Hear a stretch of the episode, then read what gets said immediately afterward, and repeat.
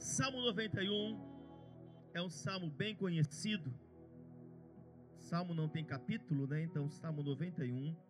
Eu quero ler todos os versículos aqui deste salmo para você e esteja capturando as revelações, esteja recebendo agora. Mantenha sua conexão. Coloque seu celular no modo avião para que nada venha distrair você, porque eu sei que é uma revelação dos céus para ser entregue da parte de Deus para você nesta hora, para sua casa, para sua família.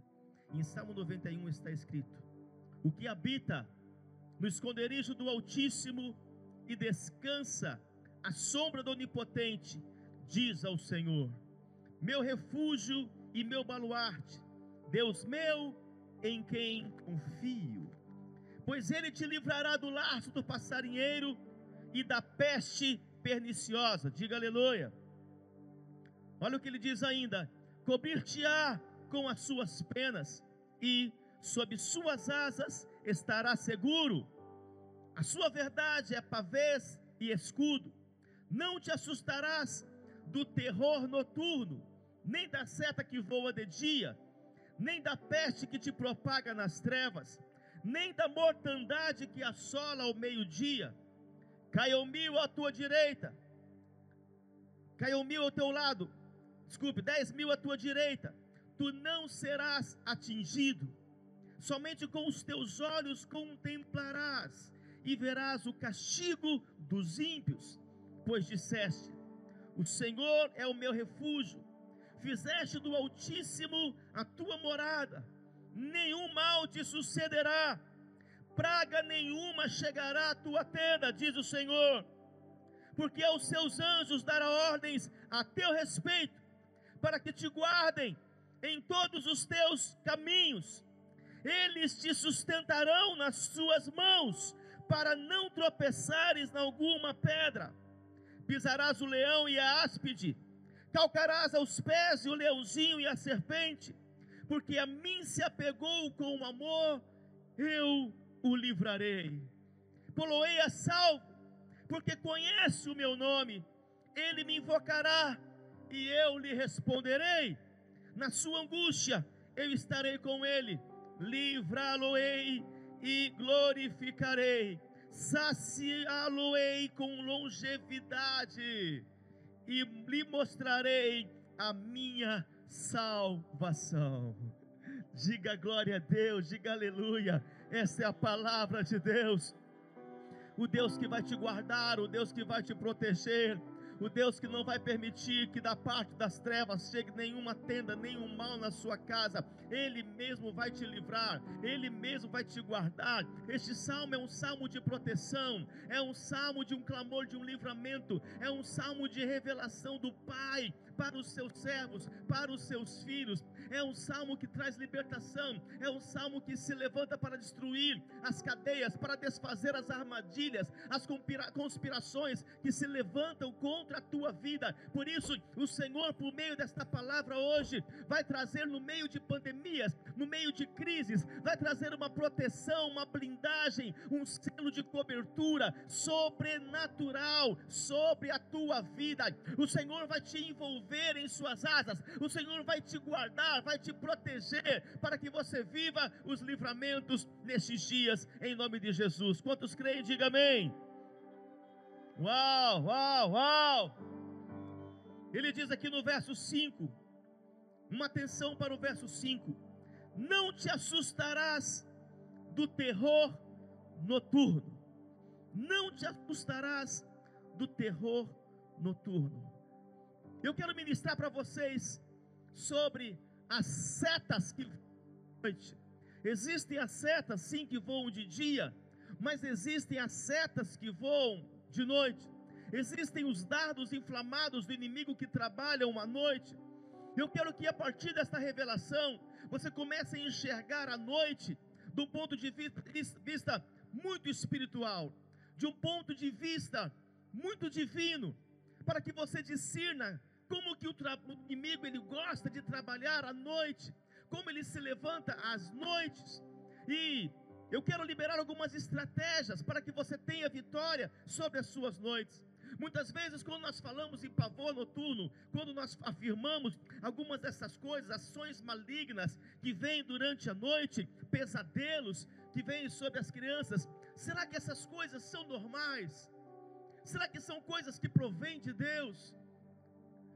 Porque o maior índice de mortandade e os medos e os pânicos e os suicídios, eles acontecem à noite. Acontecem muito dessas coisas durante o dia, dependendo do local e como esse principado está sendo alimentado pelas obras da carne.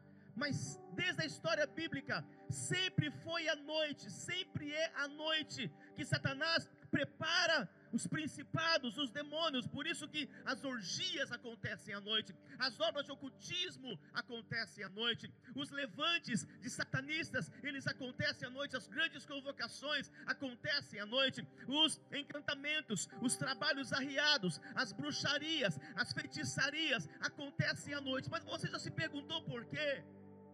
Por que à noite?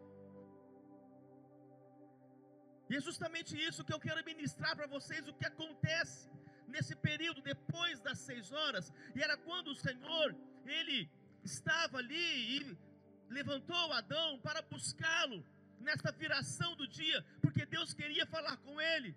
Deus queria preparar Adão para o tempo de escuridão, o tempo em que viria a noite. Era na viração do dia. E acontece muitas coisas na viração do dia, até o amanhecer do outro dia. E por isso você vai nesta noite levar consigo atitudes e também estratégias para você se blindar, se proteger e vencer todas as armadilhas, todas as flechas que se levantam à noite contra a tua vida, em nome de Jesus. Se você crê, se expressa, dá um brado de glória em nome de Jesus. Aleluia! Aleluia! Então é uma ação maligna. E esta ação maligna, o que ela tenta fazer à noite? Como que ela tenta acessar um quarto, um ambiente? O que está acontecendo em todo mundo? O que está o inimigo fazendo em todo mundo? Quais os tipos de arreamento de trabalhos, de consagrações que está fazendo durante toda a noite, desde a viração do dia até o amanhecer do dia? Que ataca tanto o ser humano, que ataca tanto as pessoas. É uma ação maligna. E ela vai atacando, e vai anotando aí, por favor, com perturbação mental.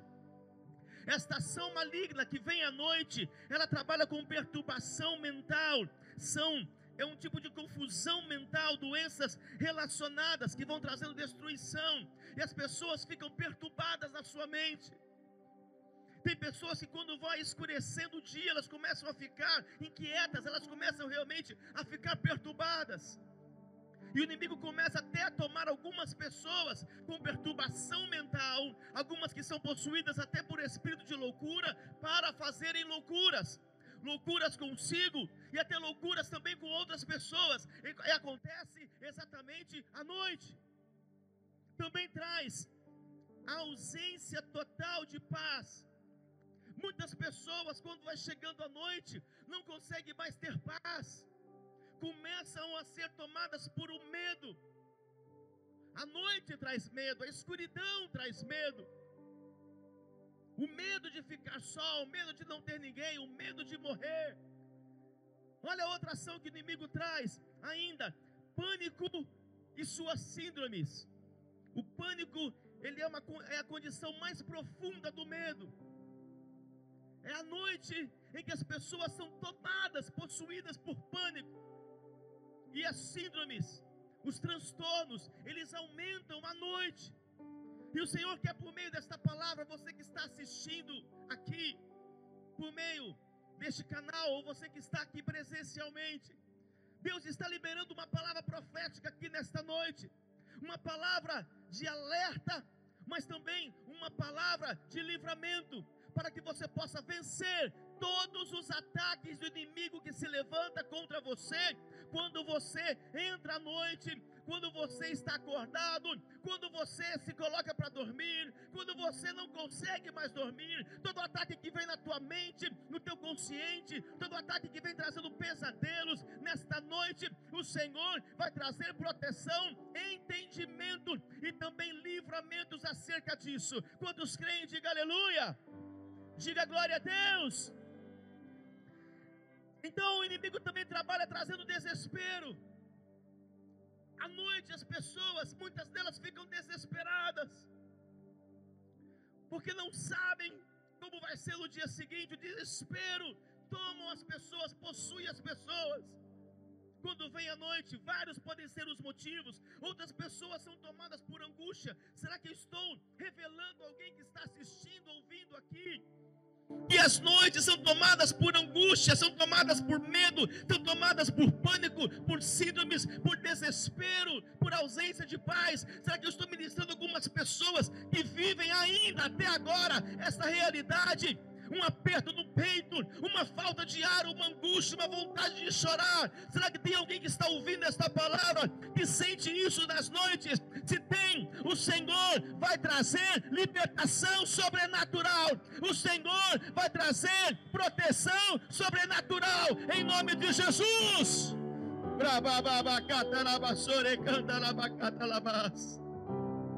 E o Senhor fala da vitória de Gideão. Eu quero falar sobre esse homem, Gideão. Gideão foi um homem que tinha estas síndromes. Gideão, um homem que ele vivia em covas, covas do medo, covas da insegurança. Gideão, ele teve muitas inseguranças. Ele viveu possuído por esses medos e a única coisa que sobrou para Gideão foi malhar trigo no lagar malhar trigo no lagar. Ou seja, a sua vida estava restrita a medo, inseguranças, perturbações. Alguns de vocês conhecem a história de Gideão e como as síndromes, como que pânicos, como que medo tomaram eles. Tomaram Gideão, como que ele se tornou um homem tão com sentimentos de impotência, de incapacidade, tão inseguro, tão medroso, e essa fosse alterada fosse adulterada, fosse destruída. Talvez você hoje, por causa de algumas perdas, talvez você hoje, porque não consegue ganhar o que você precisaria ganhar, talvez você hoje, por uma carência, talvez hoje, por causa da solidão, por causa de um divórcio que aconteceu, talvez de uma enfermidade que te alcançou, talvez você hoje vive assim, talvez você foi desconfigurado também na sua essência, e você quando vai chegando a noite, se torna uma pessoa totalmente insegura, totalmente cheia de medos, de incapacidades, de deformações. A noite para você é algo terrível. Você até tenta juntar com alguns amigos, 5, 6, 7 da tarde, e você faz de tudo para não chegar em casa, porque sabe que você chegar em casa. Eu sei que eu estou falando com pessoas que estão neste quadro. Quando você chegar em casa, você vai ser tomado de medo, de insegurança quando você estava fora, ainda era dia, você era uma pessoa, mas quando chega a noite, parece que é incorporado algo em você, e você é possuído por esses medos, você é possuído por esse mal. Assim foi com Gideão. O dia a dia de Gideão era horrível, era terrível, e foram sete anos. Talvez você passe isso alguns dias, alguns meses, mas foram sete anos. Então, Gideão se tornou uma pessoa perturbada, uma pessoa inquieta, uma pessoa atormentada, uma pessoa sem paz, uma pessoa cheia de síndromes. Mas o Senhor se levantou sobre Gideão e deu vitória contra todo o terror noturno contra todo terror maligno. Hoje o Senhor está liberando uma palavra aos gideões que estão aqui, todos os gideões que estão aqui. O Senhor vai tirar você desse poço, desta cova, dessa cova de dor, dessa cova de sofrimento, dessa cova de medo, dessa cova de incertezas, dessa cova de inseguranças. Hoje o Senhor vai tirar você desta cova de solidão, de depressão que você vive nas noites. Ele vai tirar você em nome de Jesus. Ele vai livrar você, Ele vai curar você, assim como Ele fez com o Gideão, em nome de Jesus. Dá um brado de glória aí. Agora entenda: há uma estratégia que Deus tem para os seus filhos, há uma vitória que Deus tem aos seus filhos na madrugada. Eu quero desafiar você, anote aí. Eu quero desafiar você. Você vai procurar na tua Bíblia, não agora. Você vai escrever o nome madrugada na sua Bíblia. E você vai ver quantas inúmeras referências da palavra madrugada você vai encontrar nas escrituras sagradas. Foi na madrugada que Maria Madalena foi visitar o túmulo de Jesus. Na madrugada, Jesus saiu para a praia, para um lugar isolado, para orar. Na madrugada, foi que Jó se levantava para pagar um preço pelos seus filhos. E na madrugada que aconteciam as estratégias de conquista. Nas madrugadas saía Davi, nas madrugadas saía Israel, nas madrugadas saía o Gideão. Tem o segredo de Deus. E é uma estratégia apostólica quando você se levanta às madrugadas. A madrugada é a hora da batalha. Eu quero trazer aqui um nível de sacrifício muito maior a todos. Todos os meus filhos espirituais, todos os meus discípulos. Aos demais ouvintes é opcional, mas os meus filhos espirituais que estão debaixo do meu envio, bênção, paternidade, aos meus discípulos. Eu quero que vocês aumentem o nível de sacrifícios, porque recebi do Pai revelações profundas do que a igreja precisa fazer e se posicionar nesses dias, nas madrugadas, enquanto o inimigo está trabalhando, é quando a igreja está dormindo, e de dia, a igreja não tem como entrar em batalhas espirituais, porque estão nas suas faculdades, porque estão cuidando de família, porque estão nos seus trabalhos seculares. Deus está chamando a igreja. Ouça líderes, ministros, ouçam ovelhas e filhos. Deus está chamando a igreja, a igreja, a igreja brasileira, a igreja nas nações, para se levantar em batalha no meio das madrugadas. Há uma estratégia para as madrugadas. Há uma revelação para as madrugadas. Há algo que o Senhor quer entregar. Há uma vitória que o Senhor quer entregar para você na madrugada. É na madrugada.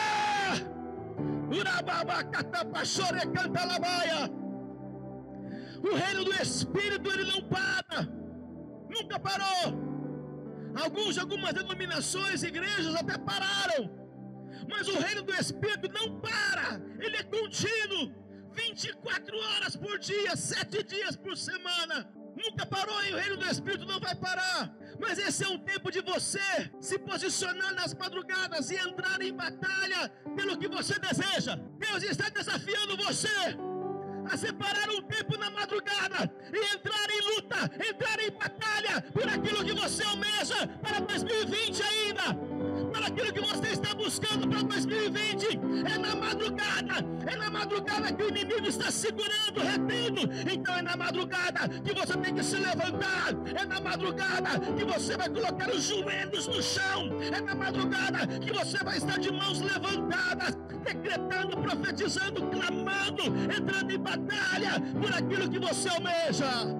A guerra acontecia à noite. Gideão entendeu que ele precisava se levantar nas madrugadas, da noite para a madrugada ele precisava se levantar, porque a vida de Gideão dava o horário de cinco e pouco da tarde.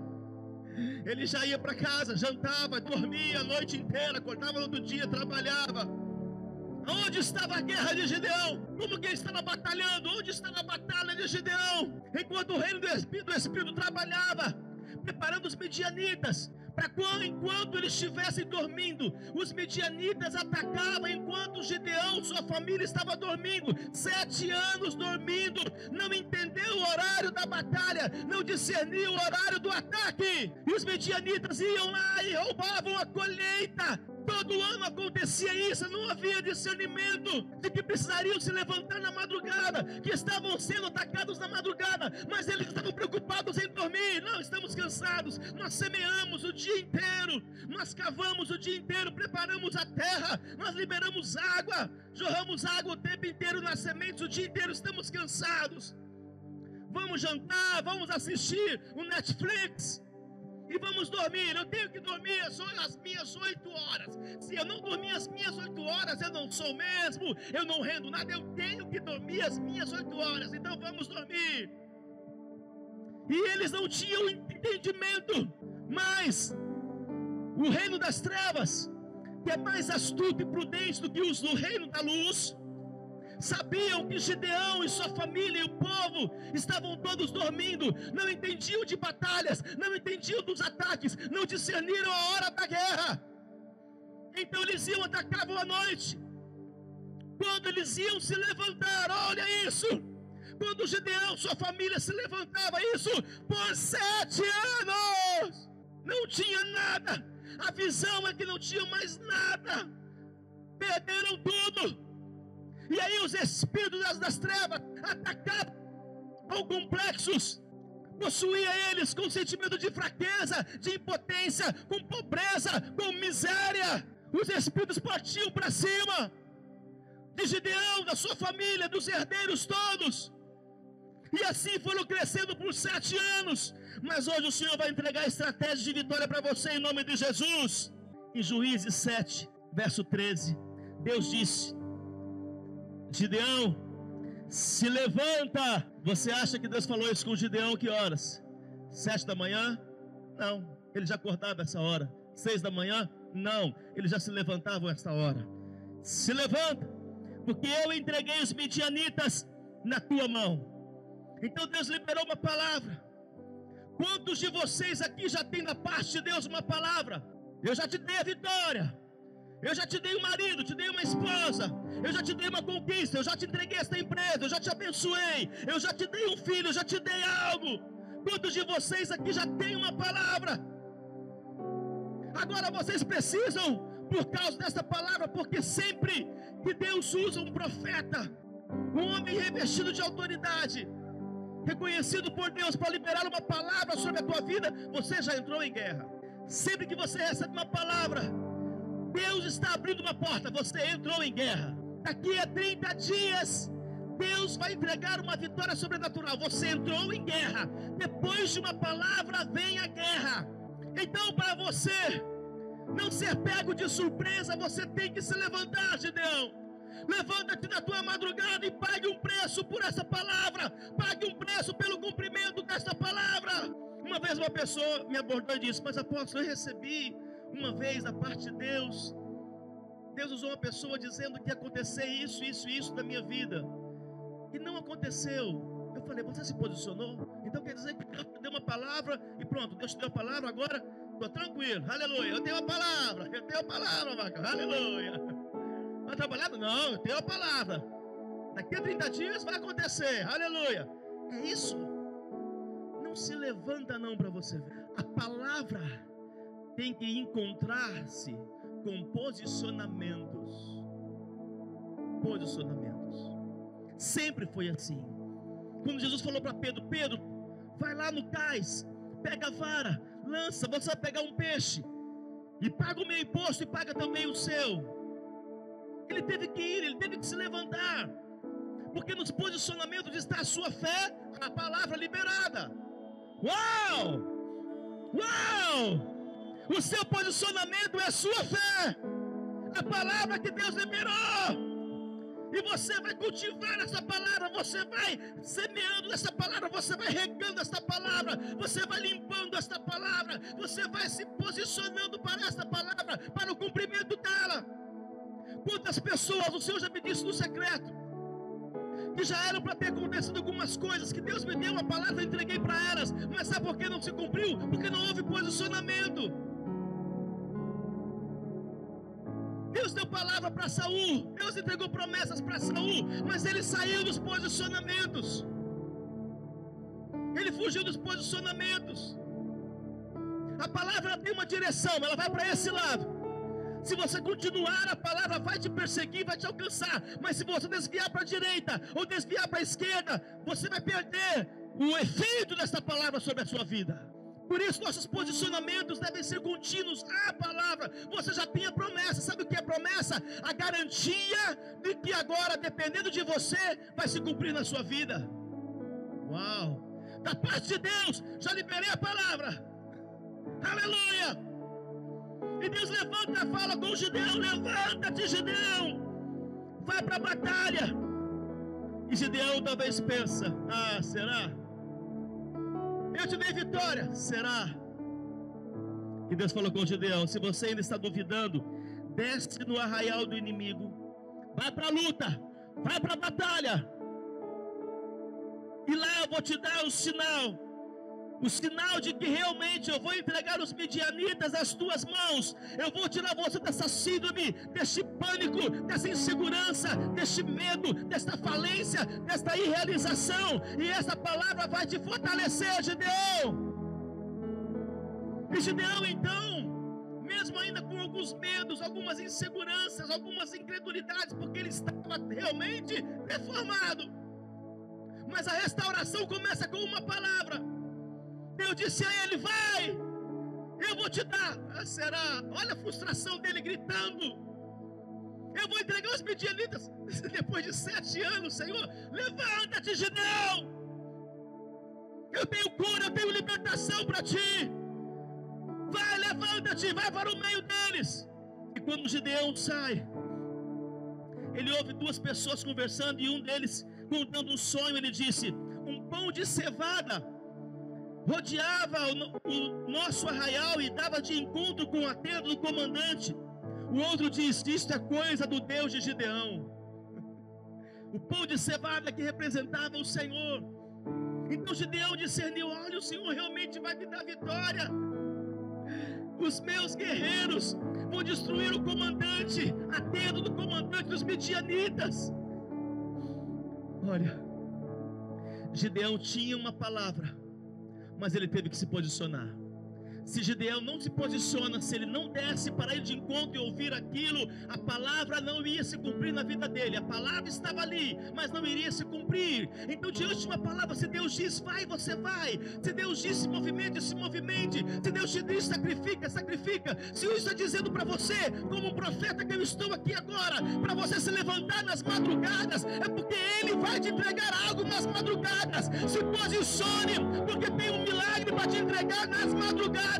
Ei, faltava uma palavra. Eis aí a palavra. Eis aí a palavra. Eis aí a palavra. Levanta-te. Vai para a madrugada encontrar-se com o teu Criador. Vai para a madrugada se encontrar com o teu Deus. Ele vai te revelar estratégias. Ele vai te dar vitória contra aquilo que está vencendo você há um dia, há uma semana, há um mês, há um ano, há sete anos. Ele vai te dar vitória. Se você crê, se expressa. Semeia nessa palavra. Semeia nessa palavra. Semeia nessa palavra. Meu Deus, meu Deus, meu Deus. E quando Gideão ele recebeu aquele sinal, ele se encheu. Há um sinal, Deus está esperando para te entregar um sinal na madrugada. Só alguns aqui entenderam. Deus está esperando você na madrugada, Ele vai te dar um sinal e você vai dizer: realmente foi o Senhor, verdadeiramente o Senhor está neste lugar e eu não sabia. Realmente Ele estava me esperando na madrugada e eu não sabia. Não é tempo de dormir, é tempo de se levantar na madrugada. Não idolatre o sono, não fique viciado no sono. Descanse sim, mas não coloque isso como uma condição Tire pelo menos uma hora para a madrugada, pelo menos uma hora, uma hora para a tua madrugada. Foi o que Jesus disse aos seus discípulos: será que vocês não podem pelo menos uma hora orar comigo aqui? O dia será terrível, o tempo será difícil. Três atitudes apostólicas eu quero te entregar três atitudes apostólicas. Primeiro, para que você possa receber vitória diante daquilo que te atormenta à noite, que te afoga, que te enforca, que te aperta, que te comprime à noite. Faça para alguns, ou renove para outros, a sua aliança com o príncipe da paz renove a sua aliança com o príncipe da paz. Eu vou para Juízes 6, 21. Vamos comigo. Eu vou te dar mais fundamento aí. Estendeu o anjo do Senhor a ponta do cajado que trazia na mão e tocou a carne e os bolos asmos. Então subiu o fogo da penha e consumiu a carne e os bolos, e o anjo do Senhor desapareceu de sua presença. Viu Gideão que era o anjo do Senhor e disse: Ai de mim, Senhor Deus, pois vi o anjo do Senhor face a face. Porém o Senhor lhe disse: Paz seja contigo, não temas, não morrerás. Paz seja contigo, não temas, não morrerás, diz o Senhor. Então Gideão edificou ali um altar ao Senhor e lhe chamou: O Senhor é a minha paz. Ainda até o dia de hoje está o altar em Ofra que pertence aos Abiesritas. Uau! A paz não eram quando o Senhor liberava a paz, também João 20, ele fala sobre isso, que o Senhor apareceu no meio dos discípulos e diz: paz seja convosco. Ele não estava cumprimentando como alguém cumprimenta, bom dia, boa tarde, boa noite. O Senhor estava liberando uma palavra porque sabia que eles estavam atormentados. Deus aqui sabia que Gideão estava atormentado, que Gideão estava possuído por medos, possuído por inseguranças. Então o Senhor vem e libera paz. Ele diz: paz porque a palavra de Deus, ela encarna em nós, ela vai em nossas entranhas, ela possui nosso espírito. E quando Jesus em João 20, ele chega para os discípulos, ele diz: Paz seja convosco, porque diz a palavra que eles estavam tomados, possuídos por medos, atormentados, eles não iriam dormir à noite. As trevas estavam trabalhando, as trevas que atormentam, as trevas que trazem pânico, as trevas que geram dores, estavam ali e não ia deixar os discípulos sair, estavam amarrando, porque o pânico amarra, porque o medo paralisa, ia deformar os discípulos. Então o Senhor logo aparece e diz: paz, paz, paz. Hoje você precisa voltar e fazer uma aliança com o príncipe da paz, fazer uma aliança com ele, paz. Não é ausência de luta, não é ausência de guerra, a paz é no meio da guerra. Estamos em guerra e vamos continuar em guerra, mas estamos em paz. Ou seja, como Salmo 91, eu estou seguro em Deus, eu estou em paz. Estar em segurança é estar em paz, estar em paz é estar em segurança. Eu confio na segurança do meu Deus. Uau! Pode aplaudir Ele. Estamos num tempo em que muitos filhos de Deus, muitos evangélicos, estão tomados por pavor, pânico, terror, desespero. Mas como?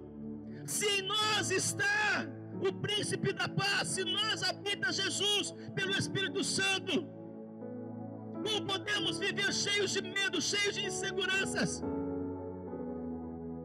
Quantas pessoas tomadas por medos hoje não estão acessando, não estão congregando, e é assim que o inimigo trabalha. Ele vai colocando pânico e medo, porque ele quer deixar você no canto. Quem está com pânico, quem está com medo, ele está no canto acuado. Perde os movimentos, perde a consciência espiritual, perde a sua sensibilidade. Pessoas com medo. Não, eu, eu, eu não vou porque eu estou com medo. Sim, se proteja. Põe uma máscara, põe duas máscaras, põe aquele negócio de proteção aqui de plástico. Põe luva nas mãos, mas vai! Vai! Vai para tua igreja e congregue! Tem que congregar! Pouco a pouco o inimigo está te possuindo de pânico e você não percebeu. Eu não vou nem falar naquele que pode curar, naquele que vai te proteger e que só vai chegar a você aquilo que Deus quer. Se proteja, mas vai. Ah, eu não vou porque vou ter. Mas você não é nem, nem grau de risco, eu não vou. Onde está a tua fé? Onde está a tua fé? Se proteja. Enfia um monte de saco na cabeça, mas vai congregar, vai adorar com os teus irmãos. Vai! Coloca saco no pé, não importa o que vão falar de você, está feio, está ridículo, mas vai! Dá um chute nesse espírito de medo, manda embora esse pânico da sua mente. Porque se em tempos de paz, porque nós não estamos vivendo nada ainda do que há de vir, você não se sente seguro, imagine nos dias de guerra realmente. Deus, o que vai acontecer com você? Jeremias 42, verso 5 fala sobre isso. A paz. Hoje, a indústria de medicamentos, elas estão arrecadando verdadeiras fortunas, milhões, com estas síndromes. As síndromes são os ansiolíticos de pessoas, e pasmem, pessoas que são filhos de Deus, cristãos, evangélicos, tomados por medos, tomados por ansiedade, tomados por desespero, estão alimentando essa indústria. Gideão ele teve que ter o primeiro encontro com ele, verdadeiro, com o príncipe da paz. Ele precisava dessa libertação, filhos, e desta cura. Ele precisava disso. Ele não ia romper em nenhuma área da sua vida. Não adianta dar dinheiro para ele. Não adiantava dar uma plantação para ele, não adiantava, porque ele estava em, em, guerra dentro de si. Ele precisava receber a paz que excedia todo entendimento. Por isso o Senhor aparece para ele, antes de entregar outras coisas, ele diz: tem que ter paz. Eu sou o príncipe da paz de Deus. Entra em sociedade comigo, entra em aliança comigo, entra em compromisso comigo. E você vai conseguir, com uma mente possuída de paz, vai conseguir enxergar estratégias, vai conseguir conversar comigo, disse o Senhor. Eu vou poder me revelar para você, você vai discernir que sou eu e não é um fantasma. João 14, 27. Está escrito: Eu vos dou a minha paz. Então o desafio é: encontre paz no meio das suas guerras. Encontre paz no meio das suas guerras. Segundo, remova os altares que habilitam as obras das trevas. Remova os altares que estão habilitando as obras das trevas na sua casa, na sua vida. Juízes 6, 25. Naquela mesma noite ele disse: O Senhor, toma um boi que pertence a teu pai, a saber, o segundo boi de sete anos, e derruba o altar de Baal, que é de teu pai, e corta o poste ídolo que está junto ao altar. Edifica ao Senhor teu Deus um altar no cimo deste baluarte, em camadas de pedra, e toma o segundo boi e ofereçais em holocausto com a lenha ao poste ídolo que vieres a cortar. Ouça, toda perturbação tem uma origem Existem talvez coisas na sua casa que estão sendo pontos de contato para trazer perturbações à noite. Alguns de vocês vão ter que enxergar algumas coisas que estão na sua casa, porque são altares. Tudo que é objeto pode ser um altar, ou um altar a Deus, ou um altar a Baal, um altar ao Senhor, ou um altar para as trevas. São pontos de contato. E você precisa, nesta noite, discernir isso, porque foi isso. Depois que o Senhor fala com ele que ele precisava ter a paz, então Gideão, a sua mente, a sua consciência passa a ser aberta. E o Senhor fala com ele: Olha, para você vencer essa síndrome, para vencer este ciclo, você tem que derrubar os altares que são pontas de contato que estão fortalecendo espíritos malignos. Fortalecendo espíritos malignos. Talvez você tenha fotografias de pessoas que você não poderia ter na sua casa, de coisas antigas, coisas que já passou, que já até acabou, e se torna um ponto de contato para remontação, para um novo, recriar um ciclo, para refazer um ciclo na tua vida.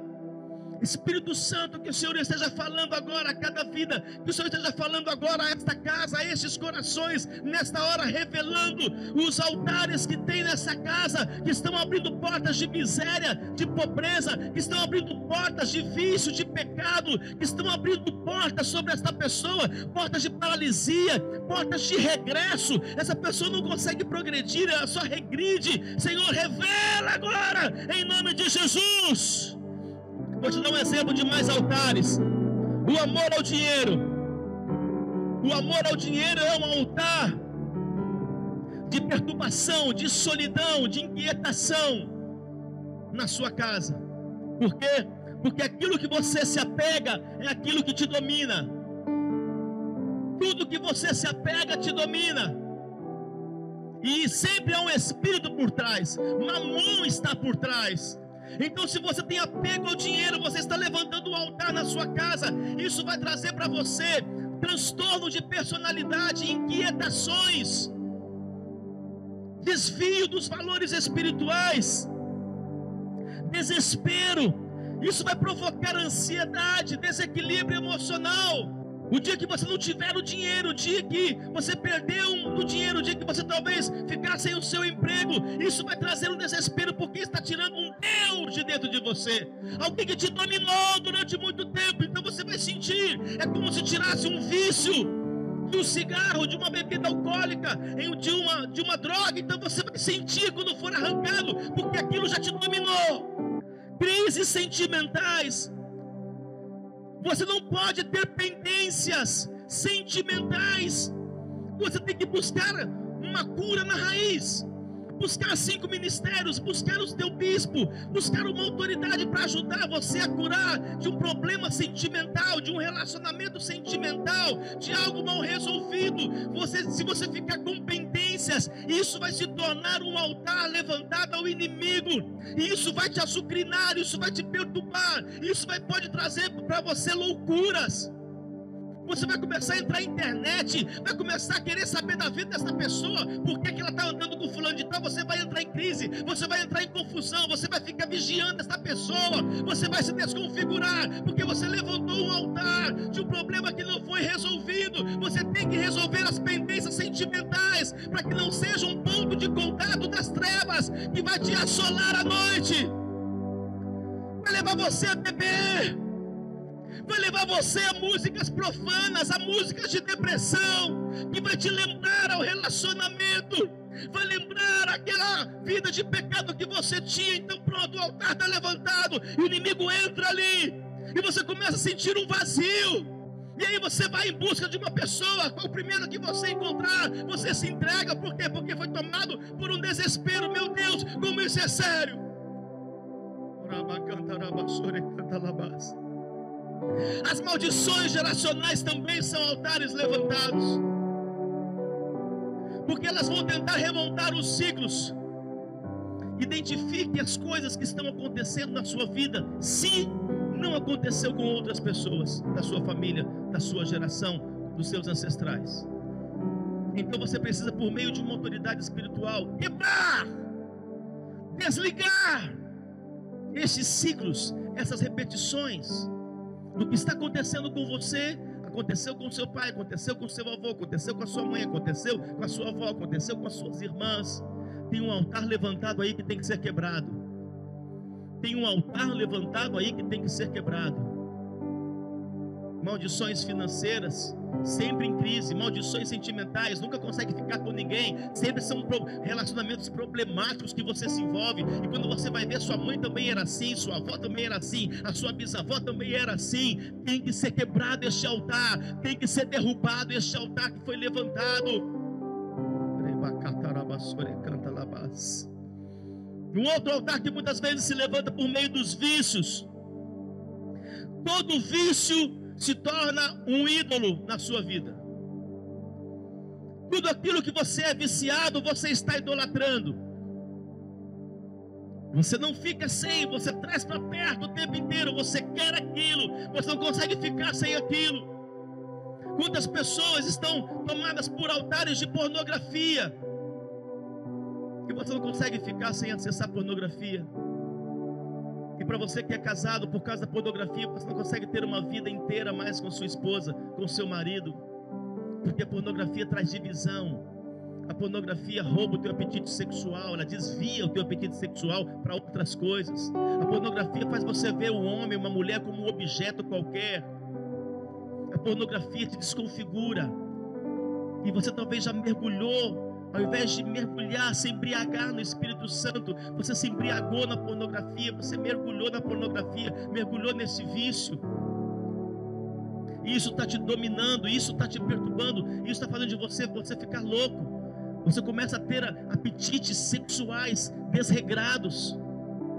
Juízes 7, verso 20, está escrito: Assim tocaram as três companhias as trombetas e despedaçaram os cântaros e seguravam nas mão, na mão esquerda as tochas e na mão direita as trombetas que tocavam e exclamavam: Espada pelo Senhor e por Gideão. E permaneceu cada um no seu lugar ao redor do arraial, que todo deitou ao correr e a gritar e a fugir, ao soar das trezentas trombetas. Meu Deus, os trezentos de Gideão.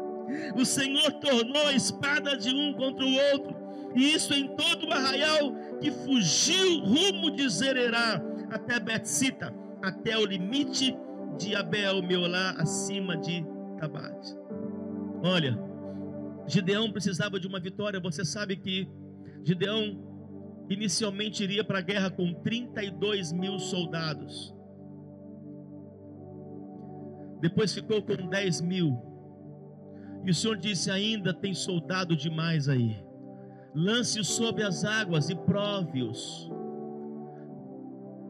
E a forma que eles beberem as águas, se beberem as águas da forma correta, é como serão escolhidos. E então, assim, 300 soldados apenas, 300 soldados foram separados.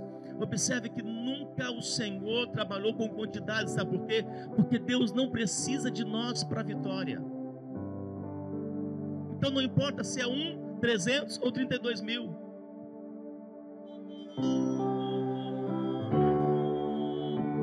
Para Ele te entregar uma vitória, não importa se é você sozinho, com 10, com 15, com 20. Importa que você esteja com Ele. Aleluia! Esse é o segredo. Importa que você esteja com o Senhor. Deus vai te dar vitória. Não importa se você se encontra sozinho, se você mora sozinho, se não tem ninguém para te ajudar, não tem ninguém para te socorrer. Não importa onde você está, quanto você tem na sua conta bancária, não importa. Importa que você esteja com Ele. A vitória vem dele e não depende de quantidade,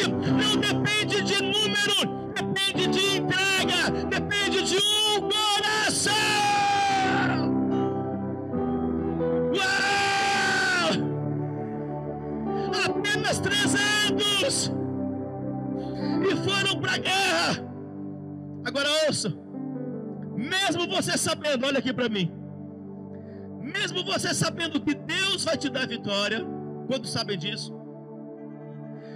Mesmo você sabendo que a vitória é garantida pelo sangue de Jesus, você tem que ir para a batalha e com estratégias.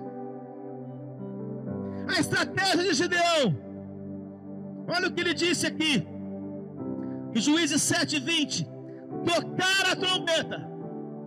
Olha a estratégia, tocar a trombeta. Em Romanos 4:7 está escrito: O Deus que vivifica os mortos e chama à existência as coisas que não existem. O que é a trombeta? É a voz profética.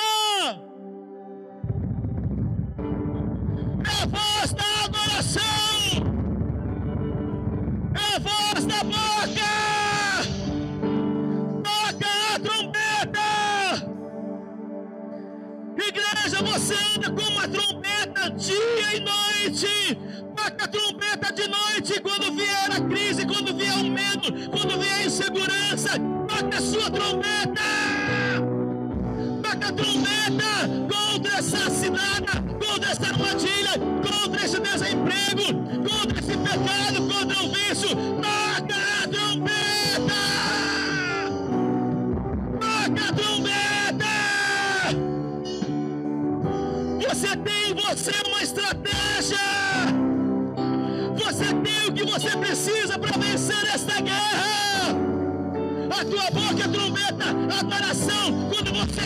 Você está tocando a trombeta. Toca a trombeta, pastor Vitor lá na Boninga.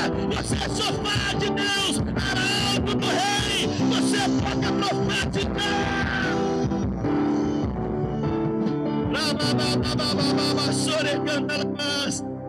Tocar a trombeta significa proclamar um novo tempo,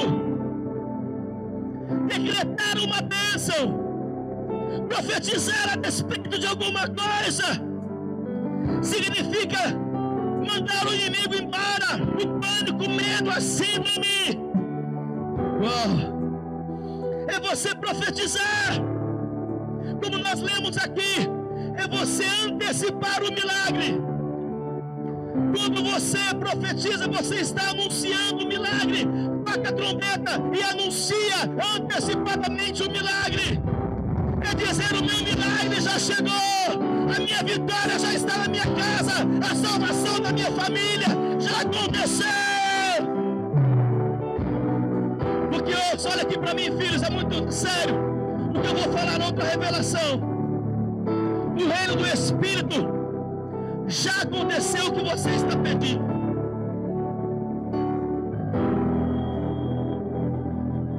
No reino do Espírito, já aconteceu, já está lá. Por isso que ele disse aqui em Romanos, que chama a existência as coisas que aqui ainda não existem, mas lá já aconteceram.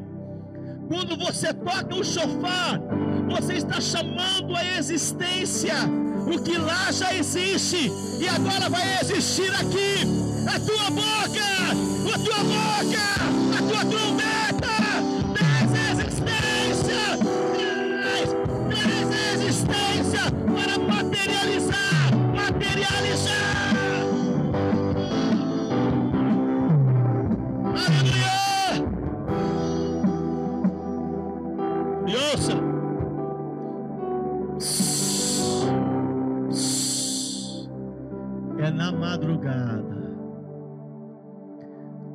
trombeta aqui, a gente toca junto. É muito importante, é muito bom. Tocar trombeta aqui é necessário.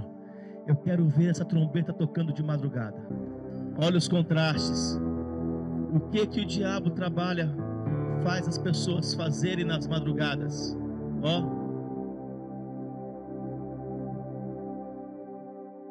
o horário que as pessoas mais choram é na madrugada. O lugar que as pessoas mais deprimem, mais se achatam, mais se inferiorizam, mais se dopam com os remédios, é na madrugada. Então, ei 300 de Gideão, enxugue as suas lágrimas, pare de tomar ansiolíticos, os antidepressivos e toca a trombeta. Chama a existência aqui na terra o que já existe lá. Chama a existência a cura, chama a existência a paz, chama a existência a alegria, chama a existência as forças, chama a existência a renovação que o Senhor tem para você. Eu não sei quantos estão entendendo, se você está entendendo, dá um brado de glória aí. Segunda estratégia, de Gideão. Deus havia garantido a vitória, ele já estava em paz. Ele fez o que era para fazer. Despedace os cântaros. Cântaros despedaçados é uma estratégia. Despedaçar os cântaros é a segunda estratégia.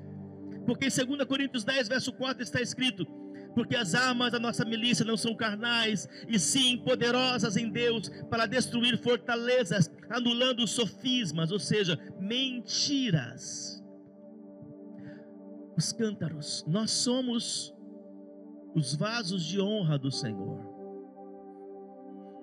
Nós somos os vasos de honra. Você tem que ir para essa batalha como vaso de honra. Sabe para que serviam os cântaros? Olha aqui para mim para esconder as, as chamas, as velas que estavam dentro. Porque, como Salmo 91, o Senhor estava nos guardando, o Senhor estava nos protegendo. E quando fala de quebrar, é porque haverá uma hora em que o Senhor vai fazer que de forma muito especial você cumpra o seu propósito. Ele está te protegendo, mas quebrar os cântaros fala que você precisa se apresentar diante dele totalmente quebrantado. Quebrantado. Quebrar os cântaros. Quebrar o recipiente. O Senhor disse agora, porque se eles viessem, era como se fosse um recipiente como esse, lógico, era um cântaro. mas tivesse uma vela, a vela tinha que ficar escondida aqui dentro, porque se o inimigo visse a vela, ia clarear, ia saber que eles estavam chegando. Então o cântaro escondia a luz. Oh. O cântaro escondia a luz. E eles iam na madrugada, entrando no arraial do adversário, estavam protegidos pelo Senhor. Salmo 91, guardados, se preparando para a hora certa, se preparando para o tempo da grande vitória, estavam protegidos e guardados. Deus está guardando você em tempo todo. Deus está protegendo você o tempo todo. Diga aleluia. Diga eu sou um vaso de honra do Senhor. Diga eu sou um vaso de honra do Senhor. Diga aleluia. Isso significa que antes, olha aqui para mim outra revelação. Antes de você querer iluminar, antes de você querer brilhar, tem que quebrar o cântaro. Muitos querem brilhar. Eu sou isso. Eu quero crescer. Eu quero prosperar. Eu quero ganhar dinheiro. Eu quero ficar rico. Eu quero ser um líder. Tem que quebrar o cântaro antes. Deus não vai permitir que haja o, o reluzir da tua luz. Que seja apenas por um momento e para vergonha. Primeiro quebra o cântaro. Quebranta o teu coração. Se quebra diante do Senhor nas madrugadas, quebra o teu joelho diante do Senhor nas madrugadas, quebra, dobra o teu coração diante do Senhor nas madrugadas, para que você possa iluminar na hora que precisar. Diga aleluia, diga glória a Deus. Terceiro e último, terceira estratégia: erguer a tocha erguer a tocha. Mateus 5,14. Vós sois a luz do mundo. Vós sois a luz do mundo. É por isso que a torna se, se torna uma grande arma de vitória. Hoje você é essa tocha. Você é essa tocha. O cântaro foi quebrado na hora certa e você vai iluminar. Você é luz para este mundo.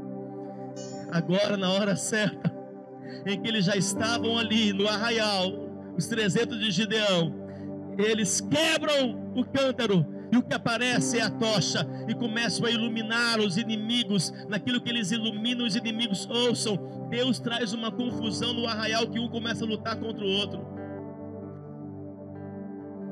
Porque quando você entra com a luz, a confusão é revelada. É só você entrar com a luz e você vai começar a clarear aonde tem confusão. Meu Deus, meu Deus. Diga eu sou essa luz. Diga eu sou essa luz. Então entenda.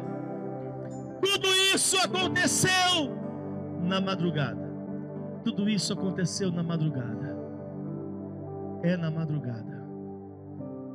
Fique em pé comigo. Você que pode. Você em casa, fique numa posição adequada. É para madrugada. Meus discípulos,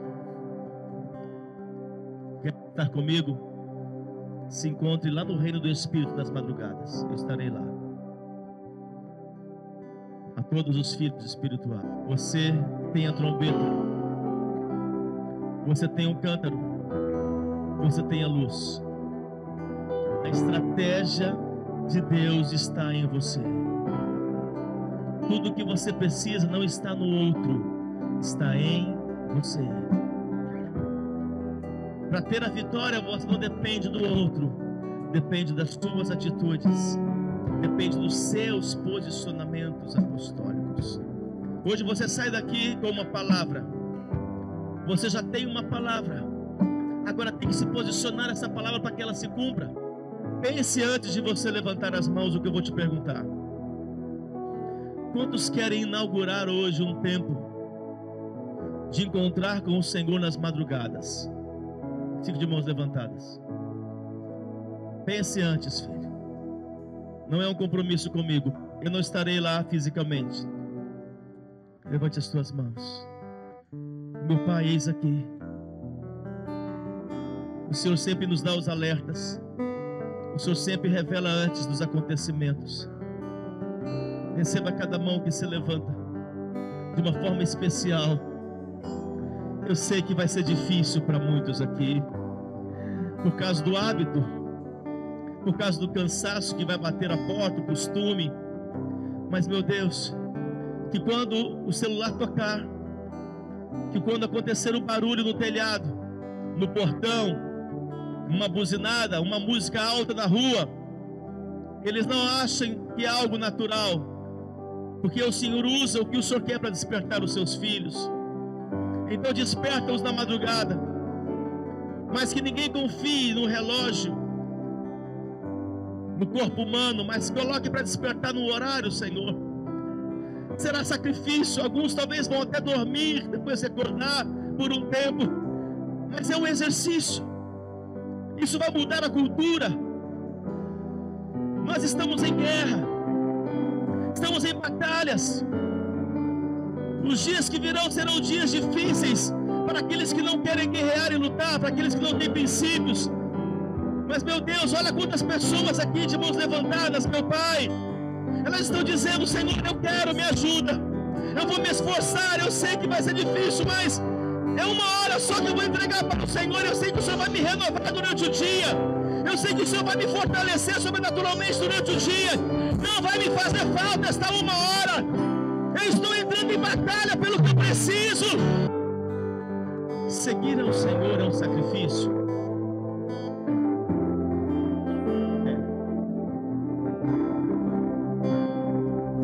Você servir a Ele não é um sacrifício, então Ele não quer que você o sirva.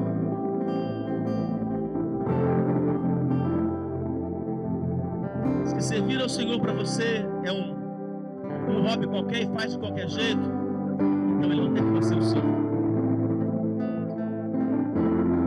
Porque cristianismo não tem como falar dele sem sacrifícios.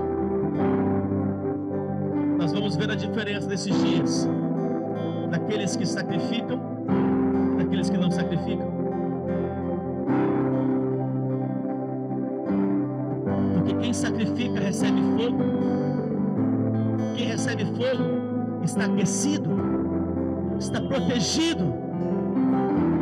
Não será tomado pela apostasia, pela frieza, pela incredulidade. Então ouço. Você levantar de madrugada, não é um sacrifício. Às duas da manhã, então levanta às três. Não é às três, não levanta às quatro. Não é às quatro, não levanta às cinco. Uma hora não é sacrifício, então levanta. Hora e duas horas. E ainda te revelo, olha aqui para mim. Sabe por que está escrito que os filhos das trevas são mais prudentes, são mais astutos, mais estão à frente dos filhos que os filhos de Deus? Porque eles entenderam o poder do sacrifício. E quem mais sacrifica, mais acessa o reino do Espírito. O que estão se pregando hoje, o que está se pregando hoje é a hipergraça. A hipergraça que vai levar para o hiperinferno.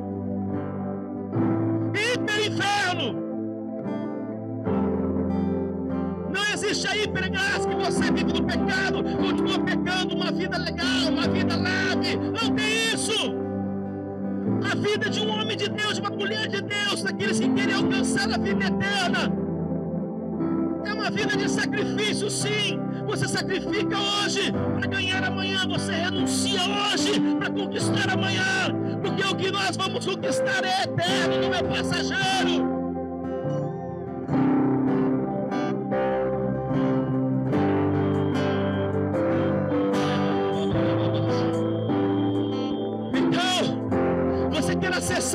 Espírito? Quer entender por que você está perdendo as coisas? Por que tanta guerra, tanta batalha e você não consegue vencer? Por que tanto cansaço, tanto esgotamento? Sacrifica. Sacrifica. E com isso eu ensino a vocês muitas coisas. Os sacrifícios são mais poderosos do que vocês imaginam. Se você não tem capacidade de sacrificar o seu tempo, o seu dinheiro para as coisas dele, jamais vai sacrificar a sua vida por amor a ele. Por isso é melhor obedecer. Então obedeça. Para que o sacrifício não seja uma perda.